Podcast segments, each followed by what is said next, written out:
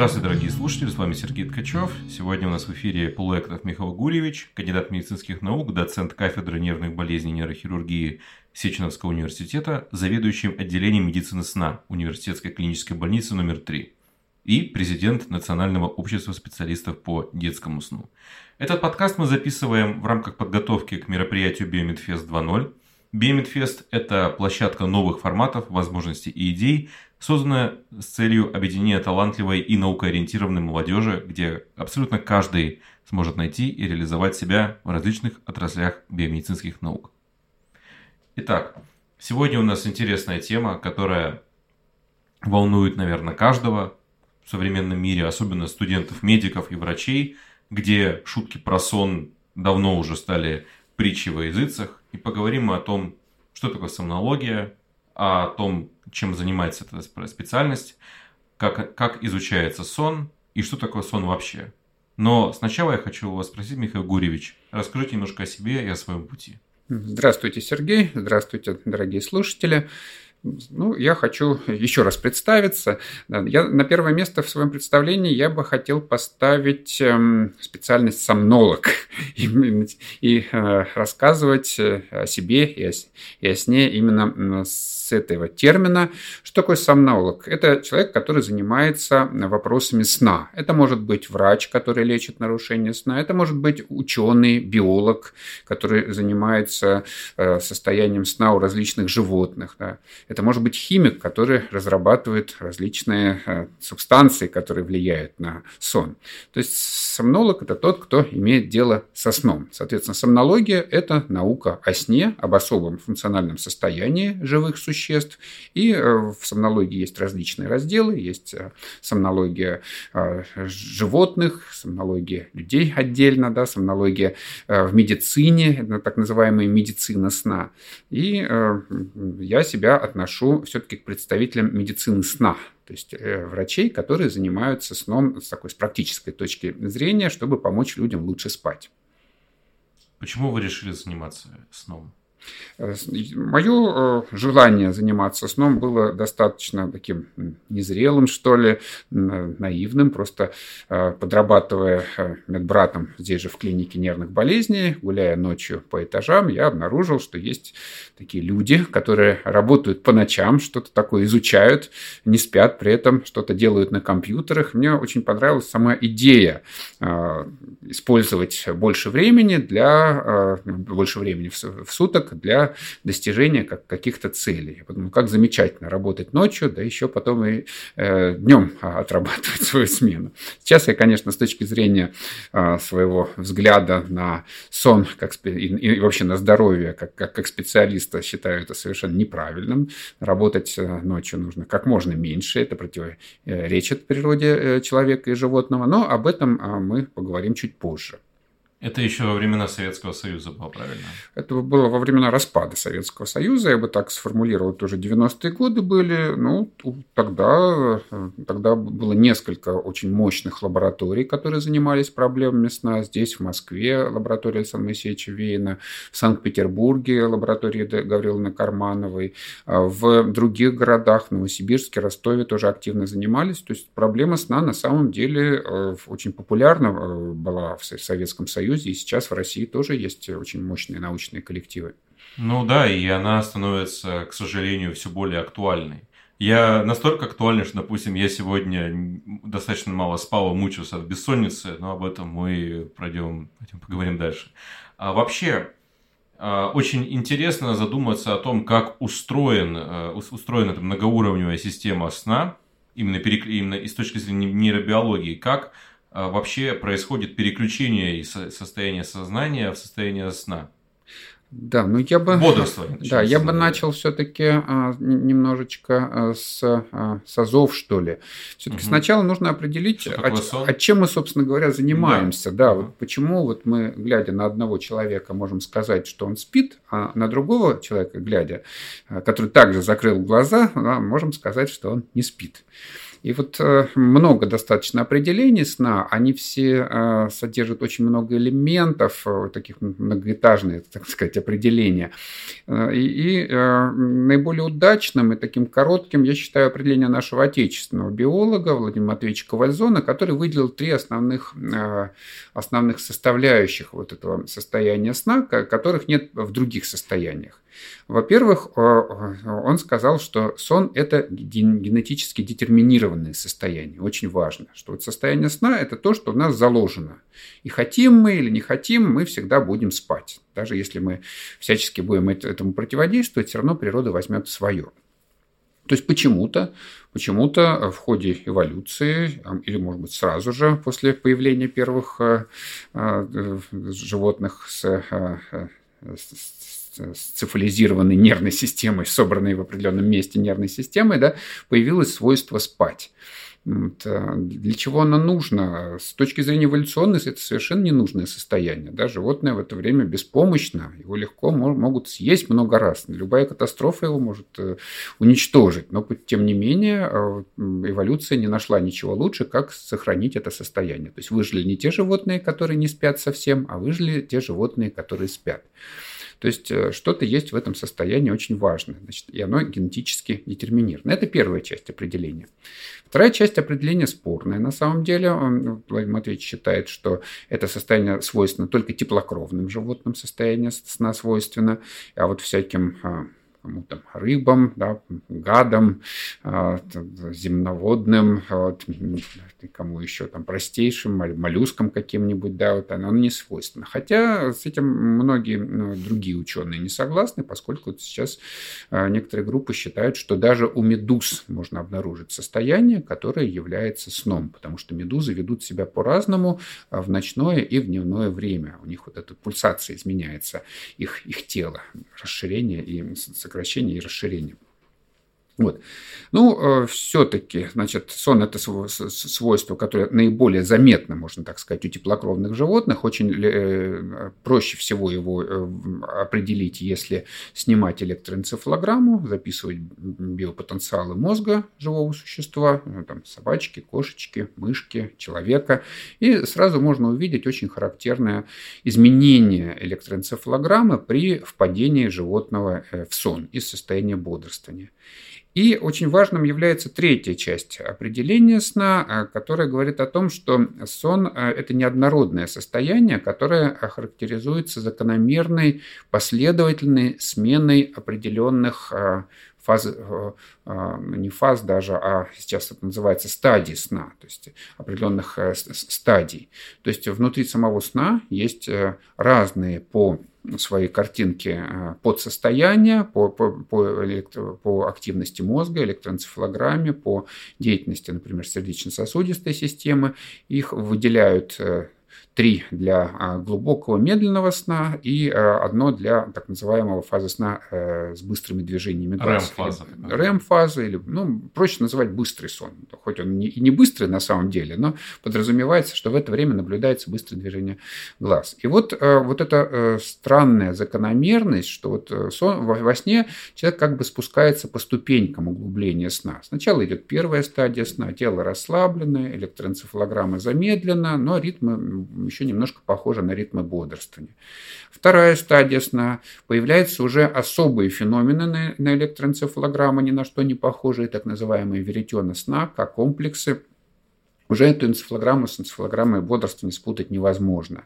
Вот в это время э, артериальное давление, э, пульс э, снижаются, дыхание замедляется. То есть это состояние такого более значительного расслабления. И есть самая глубокая стадия, третья стадия медленного сна, когда появляются вот эти пресловутые медленные волны, которые дали название этой части сна, медленно-волновый сон. Вот. Медленные волны отражают какие-то информационные процессы в мозге, и а, если мы смотрим на электроэнцефалограмму у спящего человека, мы сначала можем удивиться, потому что для бодрствующего человека вот те волны, которые мы наблюдаем во сне, они совершенно ненормальные. Вот в бодрствовании не может быть таких огромных дельта-волн. А во сне это абсолютная норма. В это время происходят так, такие вот серьезные в мозге процессы, в чем, например, консолидация памяти, лучшее запоминание событий. И заканчивается вот, это вот, вот этот спуск по ступенькам обязательно фазой быстрого сна, сна с быстрыми движениями глаз. В это время картина электроэнцефалограммы тоже совершенно другая. Она напоминает картину бодрствования. Кажется, что человек проснулся, что он ну, занимается чем-то активно. В то время, если мы переведем глаз с компьютера на самого спящего, мы увидим, что он также расслаблен, лежит, и ничто не, не говорит о том, что его мозг в это время очень активно работает работает. Вот фаза сна с быстрым движением глаз – это особое состояние, и в это время э, человек часто видит сновидения. Ну, сны говорить неправильно, надо говорить сновидения. Вот если его разбудить из фазы быстрого сна, он расскажет, что он видел сновидения где-то в 80% случаев. А если разбудить из другой э, стадии сна, из первой, из второй, из третьей, он расскажет, э, что видел сновидения где-то в 40% случаев. Вот в быстром сне что-то там со сновидениями происходит. Таким образом, есть вот три основных пункта, которые отделяют состояние сна от других состояний сознания. На самом деле таких состояний сознания немало. Ну, самым известным, кроме бодрствования, конечно, является состояние гипноза или гипнотического транса. Вообще трансовое состояние это, это, это другая история совсем, это не сон вовсе. Это, а, это существует? Просто есть люди, которые говорят, что гипноз невозможен и так далее. Ну, есть люди гипнабельные и не гипнабельные, можно так сказать. Те, которые не гипнабельные, они рассказывают, что гипноз не существует. Вот. Э, это особый вид трансового состояния, и все-таки это состояние бодрствования, один из вариантов бодрствования. Есть состояние, например, кома, да, есть состояние минимального сознания, есть состояние там, в эпилептическом припадке. Это разные варианты сознания, сознания, ну вот э, нахождение сознания. Ну вот сон это вот один из таких вариантов, самый распространенный, самый обязательный, кроме бодрствования, конечно. Я задам сейчас пару вопросов, которые для меня особо актуальны, потому что связаны с моими личными переживаниями. Вопрос первый. А в состоянии тяжелой неприятной бессонницы, когда ты просто закрыл глаза, ничего не делаешь, отдыхает ли как-то тело, мозг? Это какой-то есть это твой эффект? Бессонница, конечно, это плохо, это болезнь. Это понятно. Я имею в виду, когда человек как бы не спит, но пытается, вроде бы спит. Он хоть что-то получает от этого или ничего не получает? Да, конечно. Физически он расслабляется, он немножко отдыхает, восстанавливается, но э, это восстановление не очень качественное.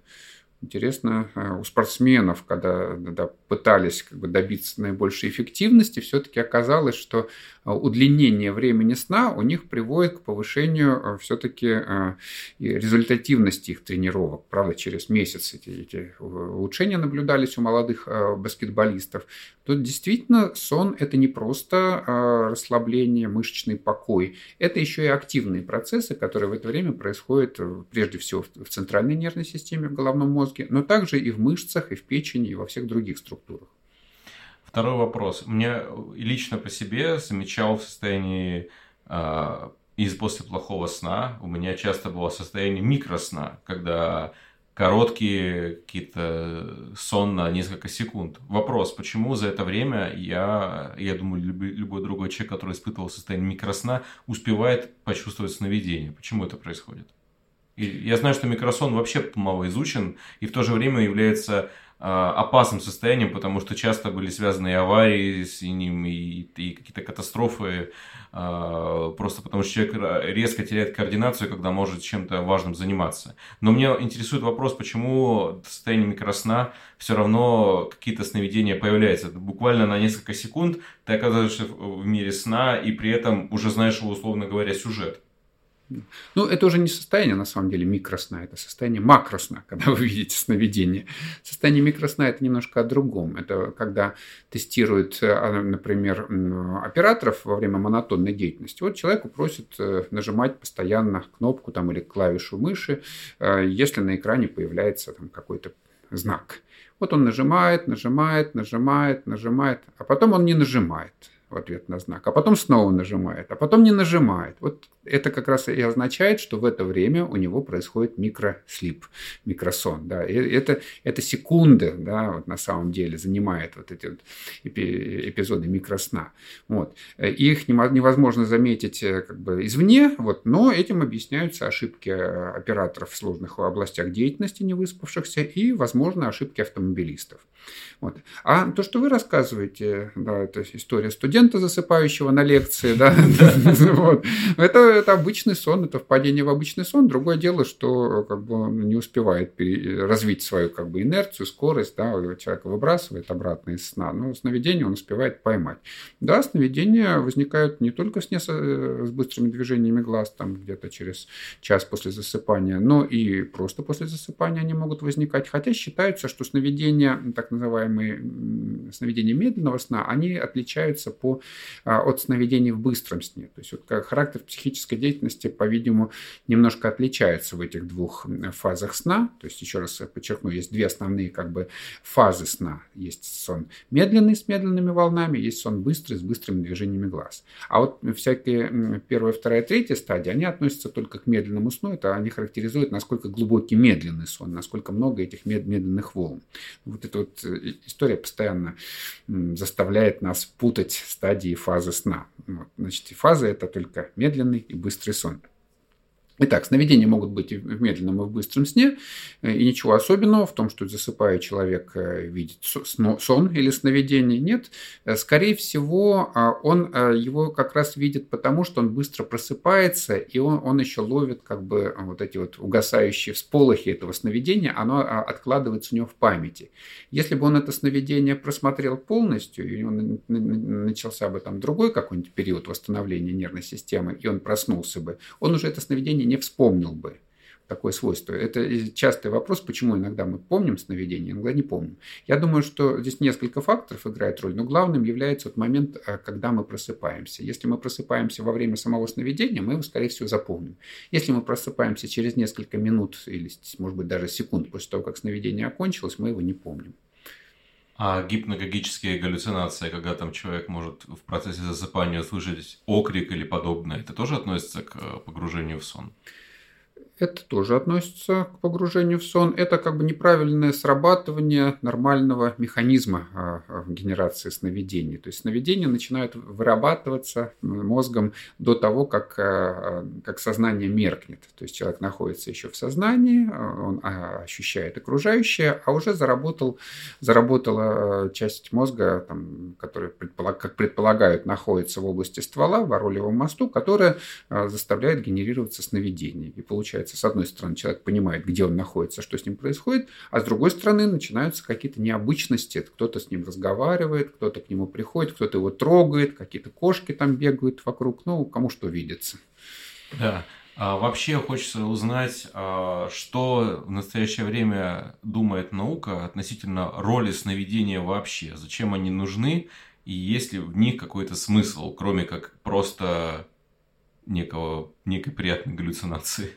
Да, наука а, разделилась здесь на два лагеря, можно сказать. Настоящие ученые, физиологи, они говорят, что то, чего нельзя измерить, того не существует. Сновидение измерить нельзя. Да, мы, э, мы не знаем на самом деле, видит ли человек сновидение в этот момент, потому что мы узнаем о том, что он видел сновидение только после того, как мы его разбудим, и только после того, как он э, нам расскажет что-то. А рассказывает ли он нам э, о том, что действительно он видел во сне, или то, что ему кажется сейчас, особенно это с детьми очень, вы, наверное, согласитесь, часто случается, когда ребенок начинает фантазировать все больше, больше и больше, там уже продолжает сюжет сновидения, который явно, который он не мог видеть. Вот. А, поэтому физиологи говорят, нет, того, что мы не измерили, не существует. Да, поэтому сновидения, скорее всего, это просто такие вспышки воспоминаний, которые э, возникают при достаточно беспорядочной бомбардировке вот этих, э, этих так называемых следов памяти, когда то один зажигается след памяти, то другой, наши воспоминания ожив, оживают таким образом да, вот в определенный период сна. И э, для того, чтобы мозгу объяснить самому себе, а зачем он эту чушь все вспоминает, он пытается сложить вот эти воспоминания в, в, как, во что-то осмысленное, хоть в какой-то сюжет. И действительно, ну, чаще всего все-таки сновидения э, развиваются, да, они несут сюжетный смысл, потому что ну, э, мы начинаем себе объяснять, а почему мы здесь находимся, да, а где там наш друг, там, Вася, да, а почему здесь... Железный... Оно достраивается этот момент. Мало да. того, опять же, это сейчас следующий вопрос будет про ночные кошмары, обращаю внимание, что мысли во сне, они буквально материальные. И ты и стоит о чем-то задуматься, оно сразу начинает происходить. Значит, с точки зрения физиологии, Сновидение все-таки это э, достаточно такой процесс э, попытки а, нашего мозга объяснить э, себе, человеку, да, вот почему то или иное воспоминание у него появилось. Да. А появляется оно просто потому, что из ствола мозга пришел импульс, который попал вот в, именно в этот след памяти, а не в другой. Поэтому воспоминание растормозилось. И, оно, и мы его должны себе объяснить, почему оно возникло, и связать с другими воспоминаниями, которые в это время тоже у нас свежи еще. И мы начинаем уже выстраивать вот этот сюжет сновидения, а, пытаясь как-то объяснить сами себе, вот почему мы в этом месте оказались, да? почему этот человек здесь э, а, присутствует или отсутствует, а что будет дальше. И вы, наверное, согласитесь, что э, мы часто достраиваем сновидения сновидений. Вот стоит нам подумать о чем-то, да, удивиться, почему этого нет, как это тут же появляется. Это я про это говорил, что мысли материальны. Да, то есть мы сами себе в сновидении э, уже потом начинаем этот мир пытаться объяснить, как-то его достроить уже с точки зрения нашего понимания действительно. Сначала сновидение представляется ну, достаточно хаотичным. Почему растормаживаются э, свежие следы памяти, тоже понятно, потому что по ним еще идет хороший такой поток импульсов электрохимических, да, их легко заново завести. Да. А старые сновидения там еле-еле эти импульсы там циркулируют, да, чтобы их завести, чтобы сделать ярким этот след памяти, нужен больше, э, ну, больше ток, что ли, да, больше входящий сигнал. Вот, и поэтому э, по пути просто вероятность того, что растормозится свежее воспоминание, значительно выше, чем э, то, что растормозится воспоминание там, о наших детских годах. Хотя и такое может быть сновидение. А что насчет кошмаров? Кошмары – это просто неприятное сновидение. Если говорить э, о таких наиболее часто встречающихся в реальной жизни кошмарных сновидениях, ну, наверное, они порождаются просто какими-то событиями, которые, опять же, предшествовали э, нашему засыпанию. Это или фильм волнующий, или какое-то жизненное событие, которое вот э, тут оживает после нашего засыпания в нашей памяти. И оно нам неприятно, да, поэтому мы просыпаемся. Да. Ну, другое дело, что есть отдельно отдельный раздел вот, э, в медицине, это изучение кошмарных сновидений, когда кошмары э, возникают непроизвольно, вне связи уже с э, недавней ситуацией, да, например, там, у ветеранов боевых действий, жертв сексуального насилия идут такие навязчивые, очень приятные да. сновидения, флешбеки эти. Но это особая история, это психиатрия уже, это посттравматическое стрессовое расстройство, и там кошмары являются частью как бы вот такой общей дистрибуции стабилизации психики. Ну, потому что те события, которые породили эти, они были настолько яркими, и хоть и были ужасными, но это э, оставшиеся еще, ну, то стало ну, даже своего рода штампом, да, вот ветеран Вьетнамской войны, ему там э, сразу кажется, оказывается в гуще боя. Ну, они не то, что яркие, я думаю, э, главным том, что они вот так э, повторяют, запечатляется их э, именно э, связь с существованием конкретного человека. Да? То есть это то, что действительно человек понимает и на сознательном, и на бессознательном уровне, что принципиально это как бы его угрожает его самости, его существованию, и поэтому это запечатлевается надолго в памяти. Очень трудно избавиться от этих сновидений кошмарных, потому что это проявление, ну, проявление нарушения психики просто. Ну, чтобы уж не пугать э, наших читателей, слушателей, да, скажу, что в реальной жизни кошмарные сновидения встречаются очень редко. И э, в, больш... в абсолютном большинстве случаев они являются просто-напросто отражением событий, предшествующих засыпанию, когда мы что-нибудь неприятное увидели или услышали. То есть это продолжение просто тех неприятностей, которые нам приносит жизнь. Да, и самые-самые неприятные кошмары, это такие бытовые кошмары, когда там ты не монстра какого-то боишься, а когда у родного человека там заболевание и подобное. Оно как-то таким, таким реальным прям становится. Ну да ладно. А как врач-офтальмолог я знаю о том, что в сетчатке находятся особые светочувствительные ганглионарные клетки, так называемые возбудимые ганглионарные клетки, которые реагируют на наличие света и причем синего, э, синего света. И таким образом они участвуют в настройке нашей циркадной системы. Мы живем в таком мире, когда нас окружает свет, и синий свет в частности. Экраны мобильных телефонов, экраны компьютеров, телевизоров, фонари. Везде есть свет, и это не может не сказаться на качестве сна и на развитии различных соответствующих заболеваний. Вы упоминали, что много людей стало приходить с различными заболеваниями сна. И, возможно, это связано как раз с тем, что источники света заполняют нашу жизнь и явно не в том количестве, для чего наши глаза и мозг были предназначены. Хочется вот поговорить про светосон и факторы, которые влияют на, на циркадный ритм сна и бодрствования. Здесь может быть, как и в любом, в любом случае, две позиции. Одна позиция клиническая, другая физиологическая. С точки зрения вот, физиологии, с точки зрения э, механизмов влияния света на э, биологические ритмы и на сон в частности, мы знаем, что да, действительно, яркий свет э, таких холодных оттенков, который содержит много синего света, синего спектра, действительно очень хорошо воспринимается рецепторами меланопсина, которые находятся у людей, например, да, в пигментном слое слоя сетчатки. И э, этот цвет дает потом сигнал нашим внутренним часам о том, что э, сейчас, сейчас день. Да? Эти рецепторы находятся, смотрите, пигментный как бы сзади сетчатки находится, он поглощает этот свет вот, и не дает отражаться.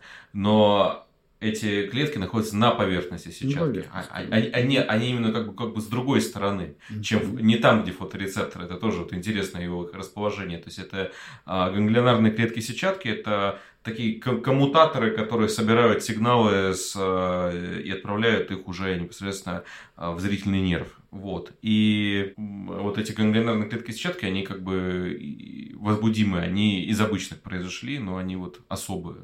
Да, те, которые содержат в общем, меланопсин. И э, они ловят как бы вот этот цвет внешний, да, и передают сигнал на внутренние часы о том, что сейчас день, да, что сейчас спать не нужно, нужно активно действовать. Но если мы используем э, искусственное освещение, э, которое содержит очень большой процент света синего спектра, к которому вот эти меланопсиновые рецепторы особенно чувствительны, таким образом мы даем ложный сигнал нашим внутренним часам о том, что еще день, Хотя на самом деле уже ночь. Но мы просто сидим перед голубым экраном. Да? Наш глаз, он не знает, да, мы на улице сейчас находимся или в помещении, он только реагирует на свет определенного спектра, на синего прежде всего. Да? И поэтому он заключает, что еще не нужно ложиться спать, да? что еще нужно бодрствовать. И поэтому э, действительно биологические ритмы могут сбиваться, потому что внутренние часы получают неправильную информацию относительно э, астрономического времени, относительно времени суток. Это позиция э, физиологов. Они говорят, ни в коем случае нельзя сидеть вечером перед ну, синими источниками света, да и вообще перед Телефон, источниками да. света да, не надо сидеть. А что говорят э, врачи, клиницисты? Они говорят, а нет таких болезней, да, которые вызываются светом синего спектра. Ничего они не придумали. Да? Вот в реальной жизни а, вот это влияние света синего спектра, оно очень маленькое, чтобы вызвать какие-то э, реальные затруднения в жизни человека или в засыпании. Ну, вот в одном из исследований, например, было показано, что 40-минутное пребывание перед жидкокристаллическим экраном, обогащенным светом синего спектра, э, приводит к снижению выработки собственного мелатонина на 20%. Ну, плохо, конечно, 20%, с одной стороны. А с другой стороны, э, очень много людей в возрасте после 60 лет вообще не имеют никакой секреции мелатонина вечером и, и спят себе, да, Э, долго и счастливо. Вот. А поэтому вот э, если говорить об идеальном, об идеальном мире, да, о сферическом коне в вакууме, то да, действительно нужно бороться против синих экранов всячески. Да. А если говорить о, том, влияет, повлияет ли это на здоровье, никто не знает, никто не доказал этого. Вот многие производители смартфонов и не только включают так называемый ночной режим, где синего света меньше. Вот. То есть это, наверное, больше маркетинговый ход. Да, конечно, вот в, в любой операционной системе уже сейчас распространенный есть вот эта опция да, автоматического переключения в желтый режим. Это раздражает на самом деле, когда у меня так автоматически переключился экран, я долго недоумевал, потом переключил его обратно. Вот. Ну вот с точки зрения маркетологов, да, это позволяет... Но, тем не менее, же правда сейчас э, много людей страдают нарушениями сна, и, и, и, и их становится все больше. Почему? Да, конечно. Но причем здесь синий цвет, да, причем здесь меланопсин. Все значительно проще. Там, ну, факторов, э, которые влияют на качество сна, очень много. Конечно, голубой свет это и вот э, нарушение работы внутренних часов это один из факторов, но не самый главный. Самым главным фактором, который влияет на наш сон, является фактор, как бы его назвать, вот, ну, фактор общей возбудимости нервной системы, скажем так. Да. То есть э, вероятность засыпания, она зависит от взаимодействия двух основных мозговых систем. Они между собой все время борются, кто победит, кто возьмет мозг под контроль. Есть система, которая поддерживает бодрствование, она очень мощная, и поэтому большую часть времени мы все-таки проводим в бодрствовании. А есть система, которая все время стремится э, вогнать нас в сон. Эти центры находятся в гипоталамусе, называется вентролатеральная приоптическая область. И там вот группа нейронов таких очень злостных, которые все время пытаются нас заставить спать. А центры бодрствования не, не дают нам засыпать. И вот если что-то э, что ломается, если центры бодрствования по какой-то причине начинают слишком активно работать, тогда вероятность засыпания э, резко уменьшается, или даже если мы заснулись, оно нас может выбросить из сна. А что может заставить центры бодрствования работать еще сильнее? Опасность, конечно же, в первую очередь опасность. Да? То есть, если организму грозит опасность, или если организм почему-то считает, что ему грозит опасность, да, вот тогда-то центры бодрствования работают на полную катушку. Да? Они не дают э, засыпать, не дают подвергаться этой опасности. В современном мире вот это растормаживание вот этих активирующих центров возникает э, при отсутствии реальной опасности. Просто потому, что мозг перегружается. Да? Перегружается делами, работает, устает. Вот. И вот этот вот э, механизм, что ли, поиска врагов, он начинает работать не вовремя. Да? Он все время выдает сигнал тревоги, сигнал опасности, несмотря на то, что никакой опасности нет. И не дает человеку спать действительно. Ну да, вот эти болезни связаны со стрессом, с тревожностью. Опять же, через все эти механизмы и происходит э, это чрезмерная активация этих центров.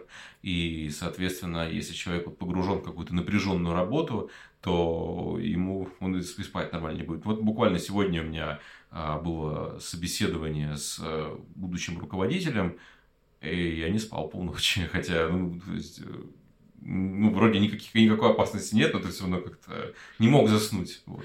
Да, вот эта психогенная гиперактивация является, собственно говоря, главным врагом сна. Психогенная, значит, по, по причинам психологическим. Да? Либо человек чего-то боится там, вот, либо наоборот что-то предвкушает, что-то радостное с ним случится. Да, от этого у него тоже нервная система возбуждается. И вот в реальной жизни это самая частая причина нарушения сна. Ну, то, что называют стрессом. Да? Чаще всего стрессом как раз и называют вот какую-то ситуацию, которая связана с социальными отношениями, с между межличностным конфликтом чаще всего. Да? Вот человек с кем-то поругался, у него стресс. Да? Изменилась его привычная жизнь или статус э, в обществе. Да? Это тоже стресс очень серьезный. При этом нервная система его возбуждена, поскольку он все время ищет э, способ э, выхода из этой ситуации. Для этого ему нужна подпитка, нужна постоянная повышенная активность нервной системы, да? такой допинг, чтобы быстрее решить эту проблему. Вот. Но не всегда это удается, хотя как только стресс, действие стрессового фактора заканчивается, обычно сон восстанавливается. То есть не может быть вечно, не может быть в нормальных условиях вечно работать вот на повышенных оборотах эта система гиперактивации. Вот интересно сейчас э, задать вопрос, а что будет, если не спать? Ничего не будет, я думаю, потому что не спать невозможно. Ну, а допустим, вот э, условно, вот представим такую жуткую ситуацию. Есть человек, ему не дают заснуть. Да, эта история э, изучалась э, еще в прошлом веке, в 70-е годы, когда пытались люди устанавливать рекорды по продолжительности э, пребывания без сна.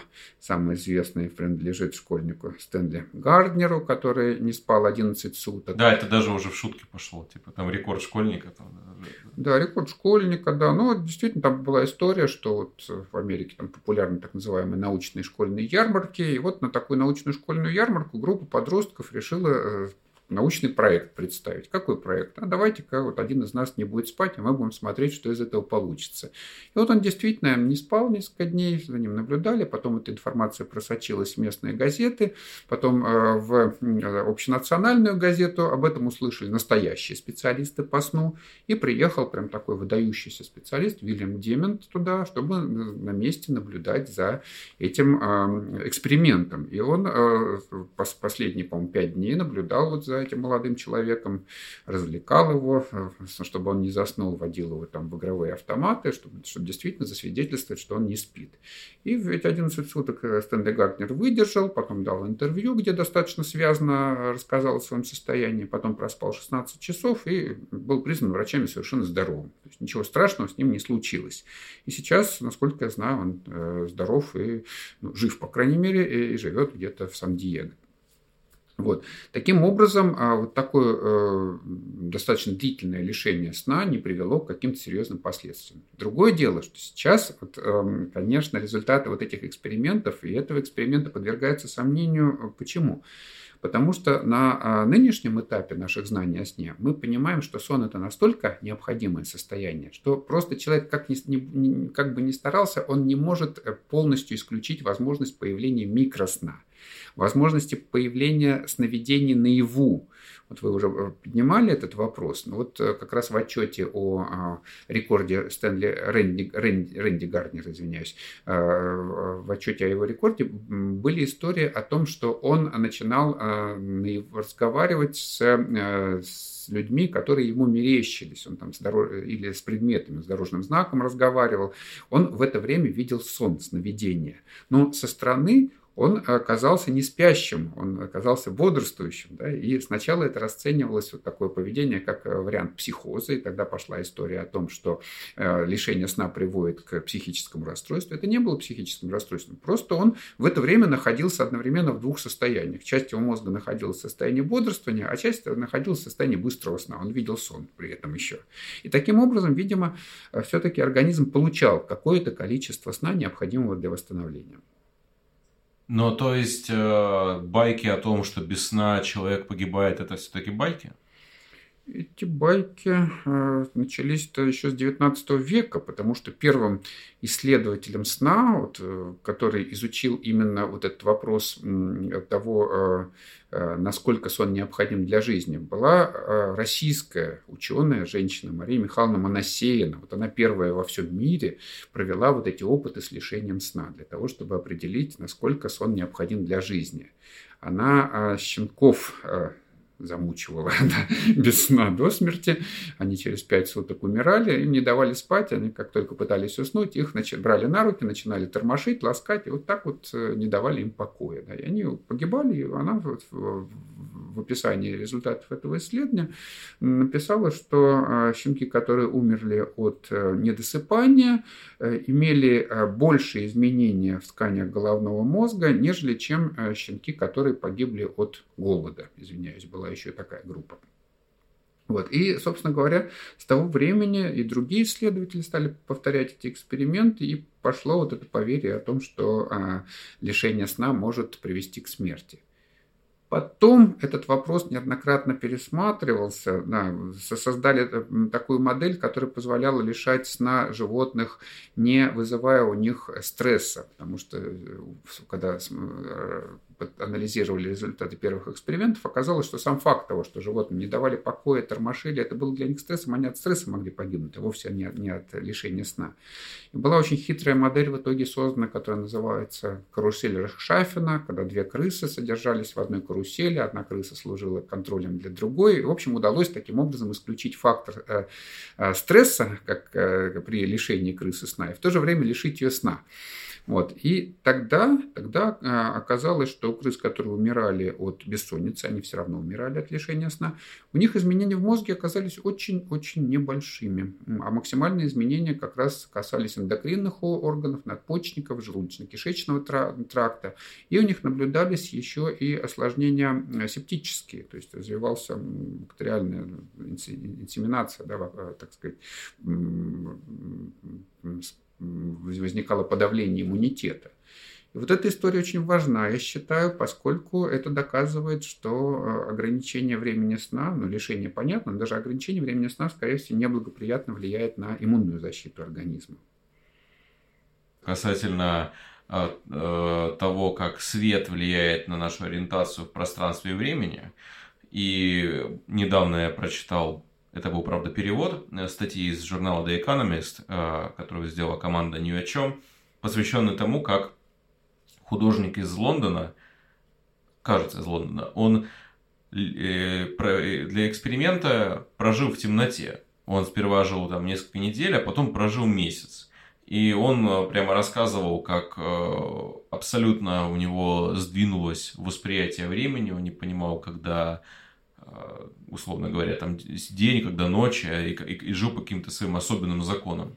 Но у него вообще было много интересных таких с, э, сенсорных изменений, э, но меня больше всего э, начало удивлять, как изменилось его восприятие сна, что он и наяву начал и сны или не понимал, когда он во сне, а когда не во сне.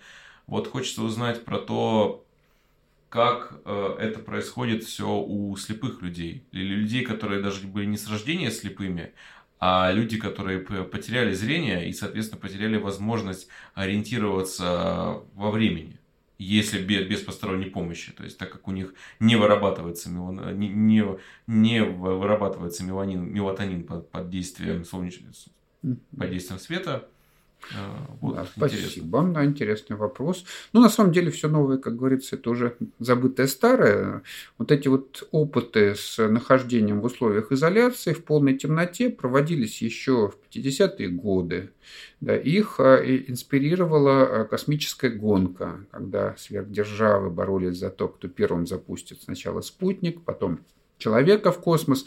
А, собственно говоря, встал вопрос, а, а что с этим человеком в космосе случится, в том числе, да, вот, э, если у него не будет меняться день и ночь? Да, может, он с ума сойдет, да, может, он вообще не сможет там жить в этих условиях.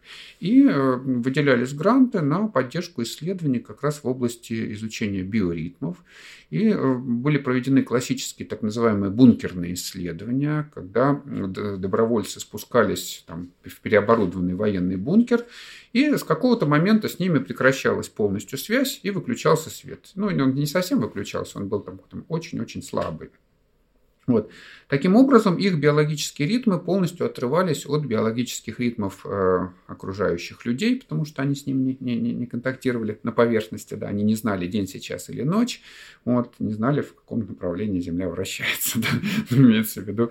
Вот, их биологический ритм начинал э, отсепарироваться, отделяться от э, ритма вращения Земли. И тогда действительно оказалось, что у, у, люд... у всех людей фактически э, суточный цикл не является 24-часовым. У большинства э, людей э, суточный цикл чуть больше 24 часов, у меньшинства чуть меньше 24 часов. Например, это что значит? Что значит? Это, что, это значит, что на самом деле наши биоритмы не привязаны к вращению Земли, они, так сказать, они сами по себе существуют, но каждое утро, когда первые лучи солнца попадают на, нам на сетчатку глаз, э, мы под, подводим наши внутренние часы, мы синхронизируем их с вращением Земли. Вот каждый день, потому что ни у кого из нас, скорее всего, э, вот внутренний биоритм не равен 24 4 часам. Ну, в среднем, по-моему, там считали, получалось 24 часа 11 минут, если уж так точно сказать. Это такое среднее популяционное, что ли, для человека значение. Вот, то есть если э, вот этого художника да, британского или кого-то еще поместить в условия изоляции, то он начнет жить по, по, по внутренним часам. И постепенно его внутренние часы будут показывать совершенно другое время, нежели чем время э, астрономическое, на которое ориентируемся мы, люди, на поверхности. Хорошо это или плохо? Ну, в принципе, Скорее хорошо, потому что вот э, те многие испытуемые в этом опыте бункерном и в опыте там, с пребыванием в пещере говорили, что они чувствовали себя замечательно. Что вот, э, может быть, потому что они участвовали в таком э, продвинутом эксперименте, а может быть, потому что действительно и они начали жить в соответствии со своими биоритмами. Вот. Но такое небольшое насилие над природой, оно с, над нашей внутренней природой, получается, совершается каждый, каждый день, и вроде бы каких-то серьезных последствий это не несет для нас всех. Да? А что насчет слепых? А насчет слепых людей, э, они теряют один из э, сигналов, который э, позволяет их внутренним часам синхронизировать их, внут... их время с временем вращения Земли. Да, им сложнее приходится. Но на смену этому времязадателю приходит другой времязадатель социальный. Вот, э, общение с другими людьми все равно у них происходит в определенное время. Да, будильник они себе ставят на определенное время, радио они слушают тоже в определенные часы передачи, да, те же самые. Вот, и это позволяет им поддерживать все равно вот, свои внутренние часы в 24-часовом цикле. Но у слепых людей действительно а, развиваются периодически, ну не периодически, у некоторых из них развиваются вот такие вот нарушения ритма, когда они начинают жить по собственным внутренним часам, и действительно они могут потерять связь с реальностью, то есть они начнут, например, а, ложиться э, спать и вставать все позже, позже, позже, и наступает время, когда они ложатся, например, среди бела дня, встают вечером и всю ночь не могут заснуть. Вот такие нарушения описаны у тех из них, кто плохо реагирует на вот эти социальные факторы, есть такие варианты. А вот вы как раз э, сказали ложаться посреди дня. А что насчет дневного сна? В чем разница между с ночным, полезен он или вреден, потому что слушаю очень противоречивые. Иногда, когда устанешь, хочется поспать днем. Вспоминаю, я помню, когда не спал всю ночь, готовясь к гистологии, э, сдав экзамен, пришел домой и проспал до вечера. Но я думаю, это было не очень полезно. Ну, это то, что называется эффект отдачи, ребаунд-эффект. Ну, он известен, это как бы один из важных таких биологических законов. Да? Любая система, да, она стремится вернуться в изначальное состояние, эффект пружины возникает, и э, система, которая обеспечивает сон, э, тоже этому правилу соответствует. Ничего особенного в этом нет. Если не досыпать ночью, туда днем, днем отоспитесь. Другое дело, вот если добавлять дневной сон, получим ли мы что-то э, к ночному еще дополнительно? дополнительно, да, получим ли мы дополнительный эффект или нет. Да, скорее всего, получим. Это называется power nap эффект, да, эффект такого энергетического пересыпа. И действительно показано, что если после обеда офисному сотруднику дать подремать 10, 20, 30 минут, то он выдаст на гора больше, больше полезной продукции. И работодатель в итоге будет вознагражден ну, может и сотрудник. С другой стороны, если дать сотруднику э, поспать еще больше, то он, наоборот, будет э, скучный и вялый, потому что уже его сон углубится до такой степени, что после пробуждения у него будет наблюдаться феномен инерции сна, и он, наоборот, не сможет эффективно работать какое-то время.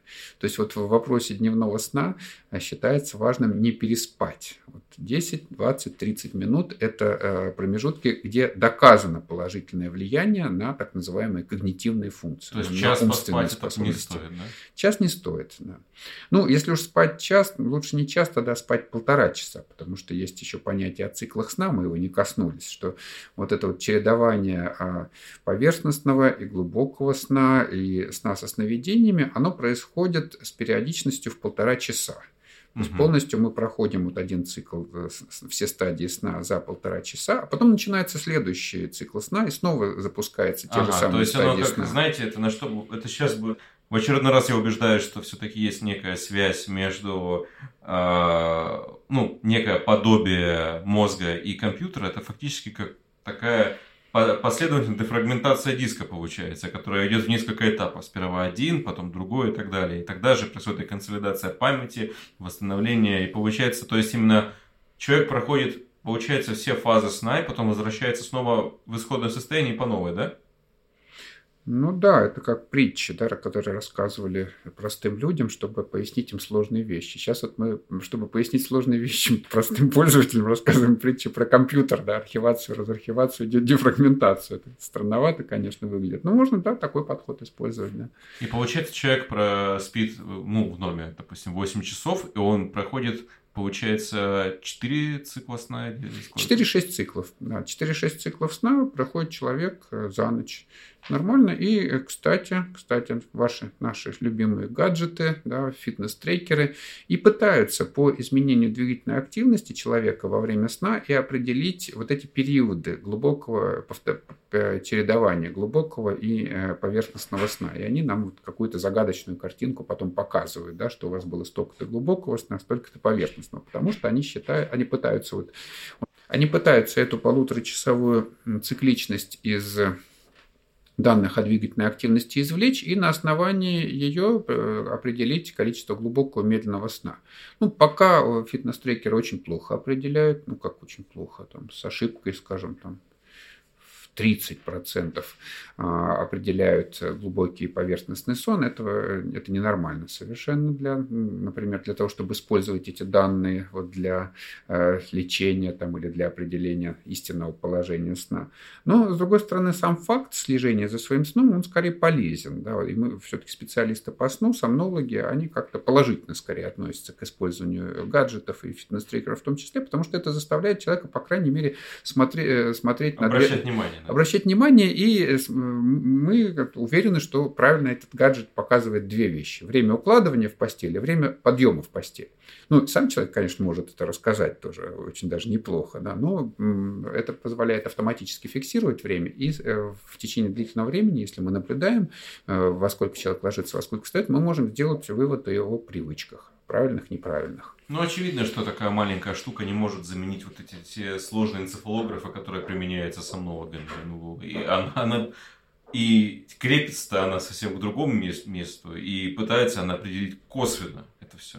Ну, я, честно говоря, уверен, что э, когда-то и скорее скоро, чем, чем, чем не скоро, гаджеты будут достаточно точными, чтобы действительно определять стадии сна. Ну, пока еще... Э, То есть данные с них пока бесполезны в целом? Именно для врача? Для врача они бесполезны, но для а, здорового образа жизни они полезны. А, вы, вы ранее говорили о том, что с возрастом у людей прекращается секреция мелатонина. И, в частности, и, и вообще я много об этом слышал, о том, что и старики часто плохо спят. Хочется узнать про возрастные изменения эпифиза и, что, и, с чем, и к чему это приводит.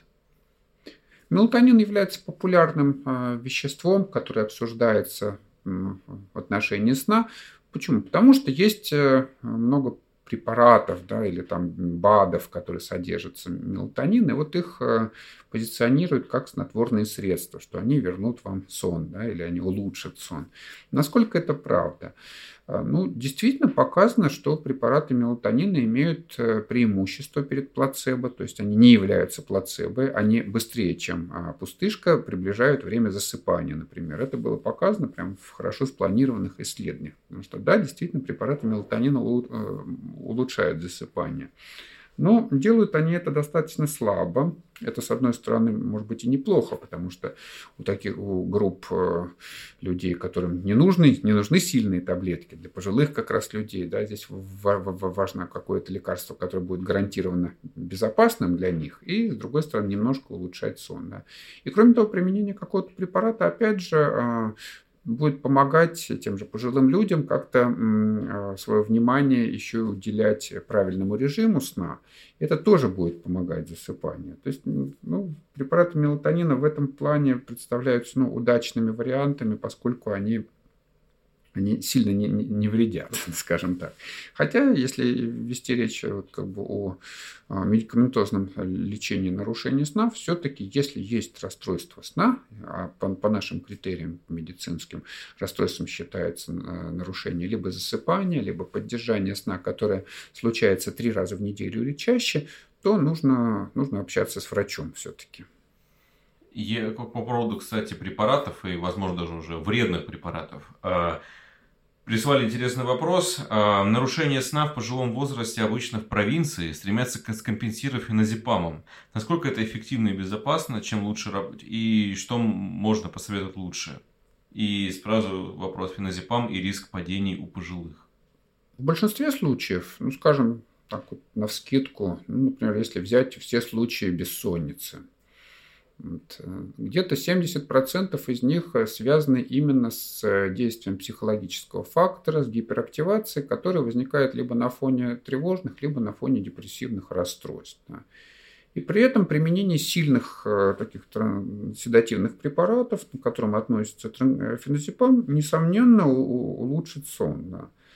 А в чем здесь опасность? В том, что э, даже я, я а, даже опускаю тот вопрос, что этот препарат никто без рецепта не продаст, его выписать можно, э, может только врач. А вот. Я да, применительно даже вот к позиции врача, к которому приходит пациент и говорит, что доктор, я плохо сплю, выпишите мне феназепам. Проблема в том, что э, в 70% скорее всего феназепам поможет этому пациенту, но в 30% он не решит проблему, потому что причина нарушения сна совсем другая, которая не поддается лечению. Это а, а, а, один минус применения такого рода препаратов. Второй минус – это действительно опасности для пожилых людей, потому что вот эти сильные успокаивающие препараты плохо влияют на ряд функций, на умственные способности, на равновесие. Это доказано и у пожилых людей. Повышается риск действительно падений. И третья опасность – это а, опасность, как говорят, подсесть на снотворный препарат, то есть э, приобрести э, э, зависимость от него. То есть пока человек принимает снотворное, он спит, перестает принимать, он перестает спать. И там там же рука об, об руку с зависимостью идет эффект привыкания, когда для получения того же самого эффекта требуется увеличение дозы препарата. То есть эту неделю человек мог спать на пол таблетки, а на следующей неделе, чтобы заснуть, ему требуется уже целая таблетка. То есть вот такого рода препараты, как да и вообще любые рецептурные снотворные препараты, да, вот, а, а, обсуждать, вот, наверное, в эфире смысла нет, поскольку это компетенция все-таки врача, причем хорошего врача, который сможет определить, подойдет этот препарат конкретному человеку или нет. А вот мелатонин, может ли его регулярный или частый прием а, приводить к каким-то нарушениям? Нет, мелатонин вряд ли вызовет нарушение сна. Там есть э, э, как бы, в настоящих препаратах, содержащих мелатонин, которые зарегистрированы как лекарственные препараты, там есть определенные противопоказания, связанные с иммуномодулирующими свойствами мелатонина. Мелатонин сам по себе обладает кучей еще дополнительных свойств, кроме, вли... кроме влияния на сон. Например, он обладает иммуностимулирующим действием. Вот сейчас э, в период пандемии ковид его все время пытаются использовать в качестве дополнительного иммуностимулятора. У него есть контрацептивное действие, очень слабое, поэтому доверять ему в этом отношении не стоит, хотя его пробовали в свое время в качестве контрацептива использовать. Вот.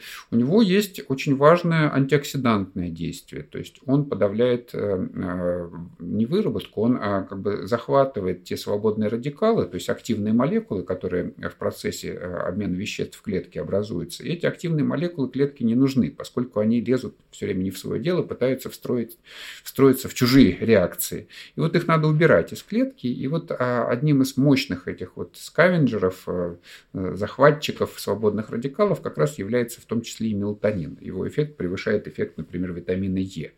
То есть у мелатонина много бонусов, но есть и минусы. Вот главный минус – это его иммуногенность. То есть он может э, усиливать активность иммунной системы, когда это не нужно. Например, показано, что при применении препаратов мелатонина обострялся ревматоидный артрит у некоторых пациентов и системная красная волчанка. Это болезни, при которых, ну, которые возникают из-за того, что иммунная система слишком активно работает в, в, в каком-то из своих звеньев. Вот. И поэтому все-таки, несмотря на то, что препаратов мелатонина полно в качестве биологических активных добавок э, продается, лучше бы их назначать, назначал врач по рецепту. Угу. А вообще какие существуют стратегии лечения бессонницы и нарушений сна сейчас? Ну, основные. Главная стратегия э, лечения бессонницы сейчас называется когнитивно-поведенческая терапия. То есть вовсе не таблетки и не, не теплое молоко перед сном, и не прогулки перед сном, а использование специального, ну его можно так назвать, психологического тренинга, наверное. То есть это не настоящая психотерапия, это определенный, определенный путь э, как, такого тренинга, который проходит э, человек с нарушением сна для того, чтобы избавиться от мешающих ему мыслей, связанных со сном. Потому что в большинстве случаев бессонница поддерживается э, нашим беспокойством о своем сне. Вот мы ложимся, да, мы расслаблены, вот мы собираемся спать, а потом такая мысль приходит, да, слушайте, а вдруг я не усну, да, что будет? И сразу, независимо от нашего желания, э, может возникать вот это вот избыточное возбуждение. Мы начинаем бояться, что мы не заснем, от этого мы не засыпаем, от этого мы еще больше боимся, что мы не заснем. И вот такой порочный круг возникает самовозбуждение. Потом к нему добавляются еще другие как бы, варианты э, поведения, которые поддерживают бессонницу. Например, человек вот эту ночь плохо поспал, он говорит себе, все, сегодня а, отменю свои важные встречи, буду сегодня только себя всячески как бы эм, оберегать, а лягу еще пораньше вечером э, посплю. Он ложится там на час, на два пораньше, чтобы выспаться и не спит. Потому он от что этого... он накрутил себя. Да, сам. и, и он, он, но он не засыпает при этом, и от этого он еще больше себя накручивает. И он э, уже попадает в такую психологическую зависимость, можно сказать, э, от своих мыслей неправильных. И это, э, вот эти мысли, они уже уходят глубже в сознание, да, в такой, на, на уровень подсознательный, и превращаются в так называемые дисфункциональные убеждения. Убеждение – это то что, то, что в нас сидит глубоко, то, что нельзя просто изменить по желанию, сказать там человеку, человеку, там, ты не беспокойся, да, и он тут же перестанет беспокоиться. Нет, это так не работает. И вот как раз когнитивно-поведенческая терапия, она, э, это, э, это специальный психологический тренинг, который позволяет эти убеждения потихонечку изменять, незаметно даже для самого человека, поскольку он бази, и базируется очень на понятной как бы системе. Когнитивный – это значит э, то, что связано с нашим мышлением, с нашим знанием. То есть каждое занятие в рамках этого курса содержит содержит э, некий блок информации о своем сне. Вот то, что, о чем мы с вами разговариваем. Да, просто там понятным языком человеку говорится, почему он не спит, или почему он должен спать, или почему он не может не спать потому что у него э, в генах заложен сон. Да? Вот. Для того, чтобы человек сначала вооружился некими знаниями о своем сне, а потом на основании этих знаний э, каждую неделю немножко изменяется вообще привычка сна. То есть немножко, э, так сказать, варьирует различные как бы, способы укладывания, время укладывания, там, так сказать, поведение во время ночных пробуждений. И человек на своем опыте постепенно убеждается, что да, он может управлять своим сном. Да. И у него вот это вот подсознательное беспокойство о том, уснет он или не уснет, постепенно развеивается, рассеивается, он действительно чувствует, начинает чувствовать себя хозяином положения, и его бессонница уходит. Вот это, эта методика во всем мире сейчас признана самой эффективной. Эм, Ее эффективность выше, чем лекарственных, э, эффективность лекарственных препаратов, потому что снотворное, пока мы пьем, оно помогает, перестаем пить, ну, нарушение сна тут же возвращается обратно, потому что причина не устранена. А вот когнитивно-поведенческая терапия, она устраняет именно причину, вот это наше подсознательное беспокойство э, о своем сне. А если говорить все-таки о лекарственной терапии, то какие основные группы препаратов применяют и зачем? Лекарственными препаратами с самой большой доказанностью э, для лечения бессонницы, конечно, являются снотворные препараты. Сейчас есть современные снотворные, так называемые Z-препараты, Z-группа, потому что они все начинаются на, на, на букву Z, запеклон, залеплон, зальпедем.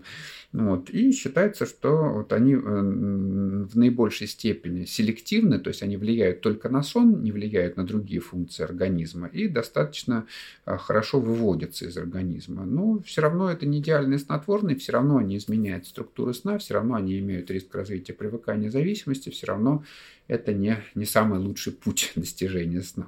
То есть все-таки надо и стремиться к когнитивно-поведенческой терапии. Да, то есть ну, я бы вот сейчас э, каждому человеку с бессонницей рекомендовал бы пройти этот путь. Э, он требует определенных усилий, то есть это значит раз в неделю нужно обща- либо общаться со специалистом, либо просто вот на специальном сайте там эту программу проходить.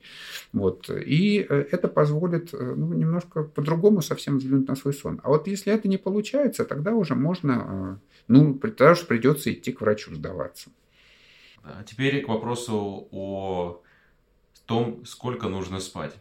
Как вы уже раньше сказали, что цикл сна состоит из полутора часов.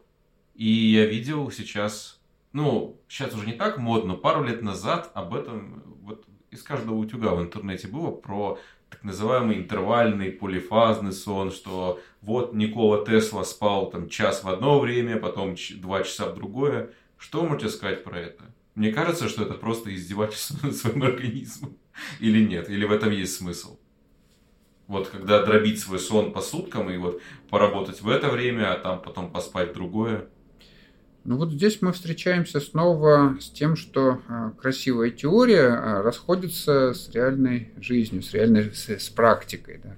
С точки зрения физиологии, с точки зрения идеального сна, действительно идея а, полифазного, то есть многоразового сна, она красивая, интересна. В чем она заключается? Есть определенное распределение глубокого сна в течение ночи. Вот есть такое выражение крылатое, что час сна – до полуночи равен двум часам сна после полуночи, что вроде бы надо ложиться до полуночи, чтобы как можно э, лучше выспаться. Так ли это? Ну, на самом деле, астрономическое время здесь не имеет никакого отношения да, к, к действительности, но вот в этой поговорке есть э, зерно истины, которое заключается в том, что действительно первая половина сна всегда лучше второй половины. Лучше в плане восстановления организма.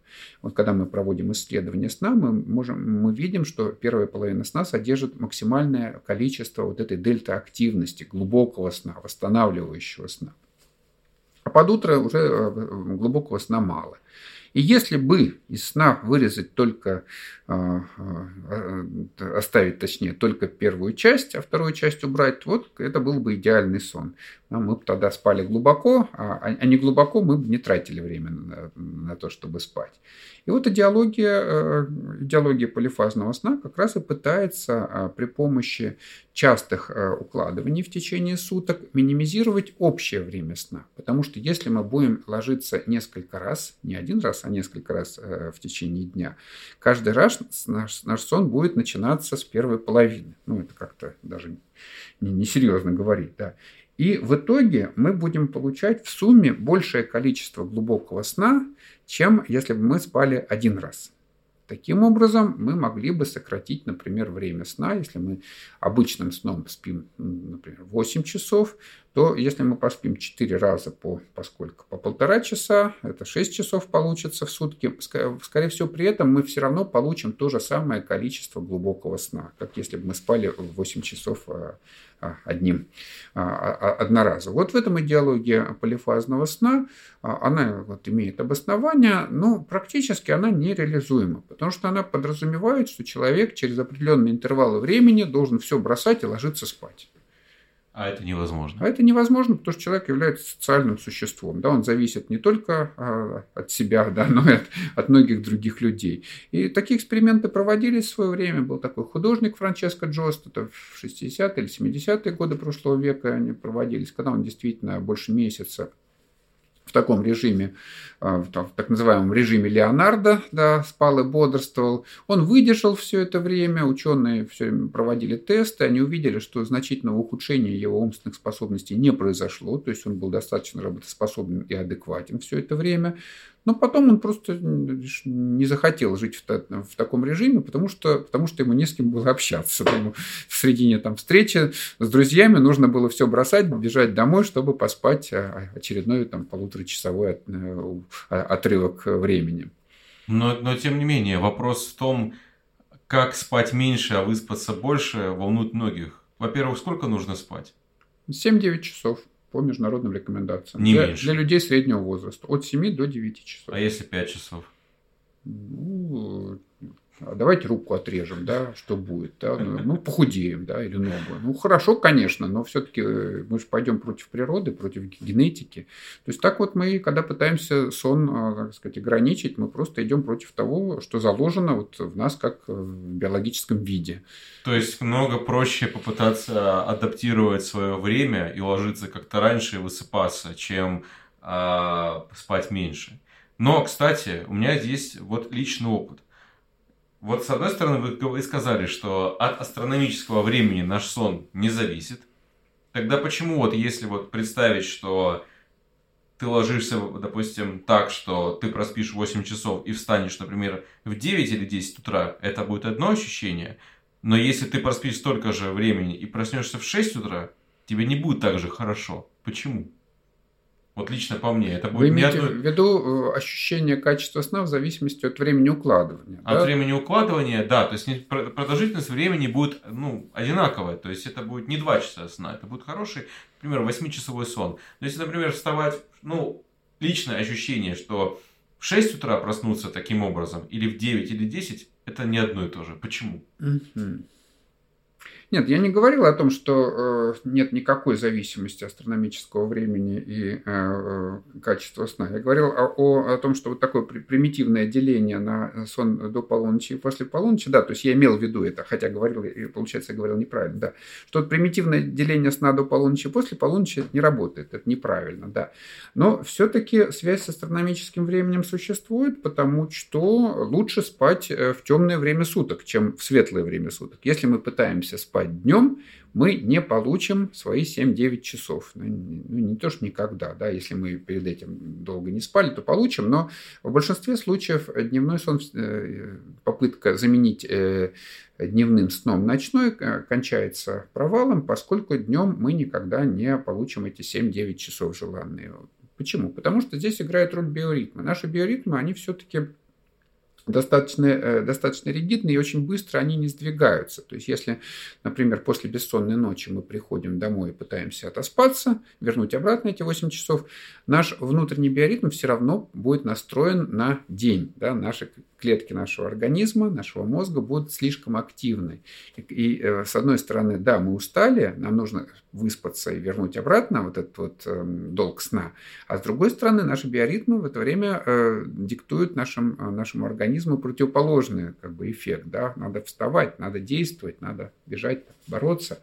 Вот. И из-за этого рассогласования э, мы не можем выспать вот эти вот э, положенное время, мы просыпаемся там через 4, через 5 часов в лучшем случае, да, и не чувствуем, что мы вернули обратно вот этот долг сна. Другое дело, если мы каждую ночь будем э, бодрствовать, а, а днем пытаться отоспаться, тогда наступит в какой, действительно в как, как момент, когда наши биоритмы приспособятся, и мы будем ночью иметь повышение мозговой активности, а днем иметь снижение мозговой активности. При этом надо еще очень тщательно избегать будет яркого света. То есть для людей есть такие рекомендации для людей, работающих по сменному графику, например. Но в принципе, лучше таких фокусов биоритмами не устраивать, потому что показано, что э, люди, работающие по сменному графику, имеют большую частоту сердечно-сосудистых заболеваний и онкологических заболеваний. Ничего хорошего вот в таких играх с биоритмами нет. Но, тем не менее, у нас среди наших слушателей, очевидно, таких людей будет приличное количество, которые там работают ночную смену и так далее. Что вы можете им посоветовать? Не работать в ночную смену. Ни в коем случае. Да. Но, но если, ну это, это очевидно, но все-таки если попробовать, эм, скажем так, как минимизировать вред от ночной смены? Вот в идеальном варианте необходимо тогда работать постоянно в ночную смену, то есть э, ночью работать, днем отсыпаться, и при этом в дневное время носить темные очки, которые бы максимально отфильтровывали свет, то есть позволяли бы э, вот этой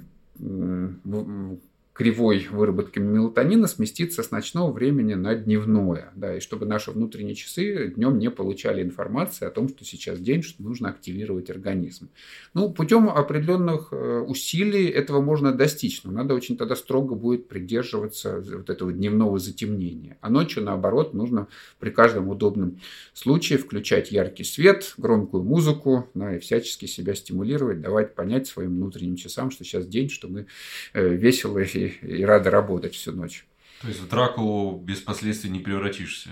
А, нет, это противоестественно. Все-таки человек это дневное животное, и, и его как бы биоритмы, и вся мозговая вот эта система, обеспечивающая э, биоритмы настроены таким образом. Крысы, наоборот, ночные животные. У них, наоборот, э, максимальная активность наблюдается ночью. Да. Если крыса спит днем, это, э, это нормально. А соевые жаворонки, на ваш взгляд, существуют вообще? Ну да, они существуют, но их мало на самом деле. Это 10, ну, 20% даже редко бывает в популяции в сумме настоящих сов и жаворонков. А все остальные это такие переходные типы, которым легко очень приспосабливаться либо к режиму совы, либо к режиму жаворонков. Есть действительно крайние так называемые хронотипы, но их немного. Вообще, а, я бы хотел немножко подрезюмировать, каким последствиям приведет длительное нарушение сна, точнее нарушение, э, нарушение его качества, нарушение его продолжительности. То есть, что будет, если человек будет не досыпать постоянно? То есть, когда mm-hmm. у него 4 часа, 6 часов, и так вот, вот годами он живет, что будет? Ну, такие исследования проводились, 20-летнее наблюдение известно, принца, э, люди, которые имеют постоянную бессонницу, э, чаще трех раз в неделю, да, у них наблюдается нарушение сна, а действительно смертность у них повысилась. Сейчас не помню насколько, может быть, процентов на 5 где-то по, по цифрам смертности 20-летние они отличались от людей, которые э, не имели проблем со сном. То есть в итоге хроническая бессонница приводит просто к сокращению времени жизни. Угу. А правда ли, что еще это может приводить к образованию бета-амилоида и так далее, риску Альцгеймера? Да, эта история активно обсуждается последние, ну, скажем, 7 лет, когда в 2013 году это было обнаружено. Действительно было показано, что а, во время сна у мышей, у людей этого еще не, не, не доказано, вот, у, мышей. Про, угу. у мышей происходит э, очищение мозга от э, вот этих шлаковых белков, в том числе от бета-амилоида, который считают э, ну, одним из главных как бы, виновников болезни Альцгеймера. Вот во время сна э, где-то на 60% увеличивается скорость выведения этого бета-амилоида из клеток мозга. И поэтому и предполагает, что если, э, если человек спит нормально, вот хорошо, то у него э, как бы вот эта система очищения э, клеток мозга работает правильно, и у него риск развития болезни Альцгеймера минимальный. Если он спит плохо, у него этот риск резко повышается, потому что у него не весь вот этот шлаковый белок вовремя выходит из мозга.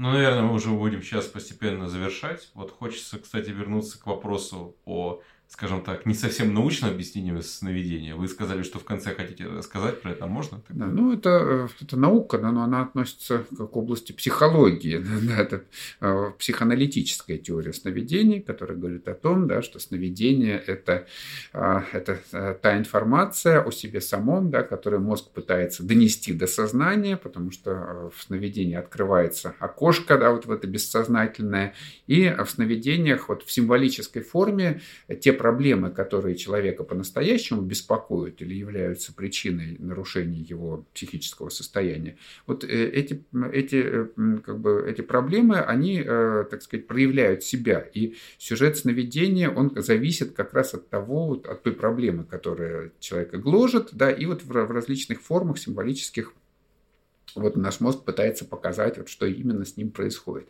Соответственно, если правильно разгадывать э, сновидение, тогда можно в итоге разгадать вот это послание от подсознания э, о, о неблагополучии психическом и найти пути к его устранению. Это теория, э, которая была выдвинута Зигмундом Фрейдом, и сейчас вот это рассматривается как э, вторая вот конкурентная как бы, теория назначения сновидения, что сновидение – это зов о помощи, грубо говоря, нашего подсознания. Хотя большинство сновидений же совершенно бытовые. О чем там звать, да? А вещи сны туда же? Вещи сны, э, ну вот с точки зрения физиологии, это просто-напросто такой вот отголосок вот того вероятностного прогнозирования, которое происходит с нами постоянно, ежесекундно. То есть наш мозг, он не обрабатывает же э, все время информацию, которую мы видим, слышим, осязаем. Он а, обрабатывает только изменения этой информации. А чтобы, э, так сказать, обрабатывать только изменения, ему нужно строить картину будущего. И вот если то, что вокруг нас сейчас происходит, э, согласуется с этой картиной, которую построил мозг своего будущего, да, или будущего человека, то не вызывает реакции организма. Если что-то изменилось, там, дверь открылась, кто-то вошел, это, это э, не, не соответствует картинке будущего, которая у нас уже заложена в мозге. Да? И, соответственно, это служит источником уже э, раздражения, возбуждения и поиска, поиска причин вот этого изменения. Собственно говоря, сновидение вот с этой точки зрения э, является просто-напросто э, попыткой мозга, опять же, построить будущее на основании той информации, которую он располагает. А эта информация как раз проявляется вот в этих следах памяти, которые время от времени вспыхивают да, во время сна со сновидениями. И мозг что-то пытается из них слепить и э, спрогнозировать, что будет дальше.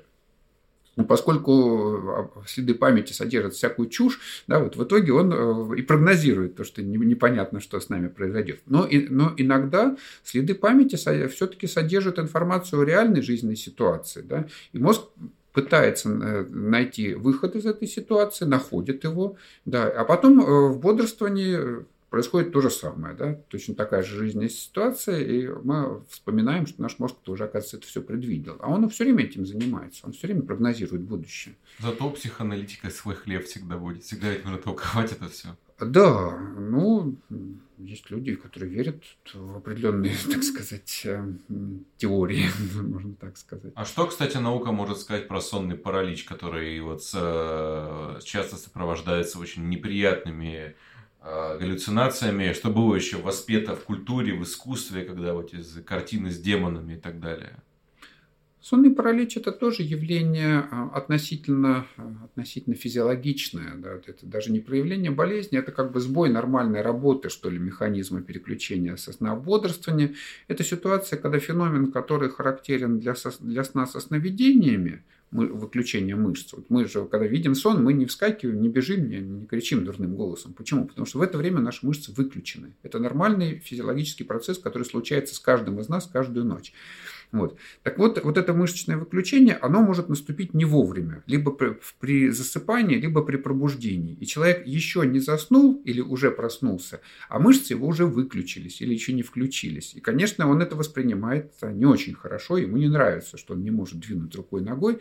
И поскольку выключается еще и поперечно-полосатая мускулатура, которая помогает дыханию, еще и ощущает стеснение э, вдоха, затруднение вдоха ощущается. Это некоторых людей пугает. С другой стороны, вот, э, к нам, к врачам, очень редко обращаются с жалобами на паралич сна, потому что это, эта ситуация на самом деле очень часто встречается в общей популяции. Вот в одном из опросов, например, 25% людей молодого возраста сказали, что у них хоть раз был вот этот паралич сна. 25%, каждый четвертый. И никто из них не жаловался, не, не пошел к врачу, потому что их это не беспокоило. Это случилось один раз, там, даже пять раз. Ничего страшного, никаким последствиям это не привело. Поэтому, да, паралич есть. Э, это такая вот интересная штука, но которая не несет никакой опасности. Вот сейчас будет последний вопрос, который задала наша читательница. Я его зачитаю это, потому что небольшие рассуждения. Почему порой после бессонной ночи или всего пары часов сна я чувствую себя в хорошем настроении и вполне работоспособной, но эффект однодневный, то есть повтори это бдение на следующую ночь, скорее всего или проснусь к вечеру, или все же встав утром буду разбитой. Я предполагаю, что хорошее настроение и самочувствие держатся из-за серотонина, который за ненадобностью мелатонина не расходуется и оказывает свое эйфорическое действие. Насколько моя гипотеза верна? Противоположная ситуация. Если сон длится слишком долго, то на утро отдыха будто бы не было. Какая в данном случае физиологическая основа происходящего? Никто не знает, на самом деле, что там с серотонином творится. Это как с депрессией тоже до сих пор никто не знает, что там с серотонином творится. Вот. Э, такое объяснение, но оно не то, что высосано с пальцем. Это одно из многих объяснений, которые пока невозможно, а, невозможно проверить. А почему человек э, после бессонной ночи чувствует некую бодрость? Да, вот в этом вопрос. Да, я думаю, на себе каждый из нас это ощущал. Вот так вот сидишь, готовишься к экзаменам да, всю ночь, а потом утром какое-то там возбуждение наступает, ты можешь еще, еще немножко что-то поделать перед тем, как упасть без сил, еще успеть сдать экзамен.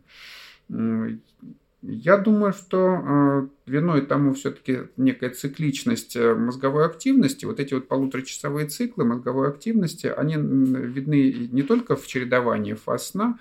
Есть теория, что э, мозговое, что внимание человека, способность выполнять вот всякие какие-то умственные действия, она тоже колеблется вот где-то с этим циклом полутора, час, полутора час, часовым.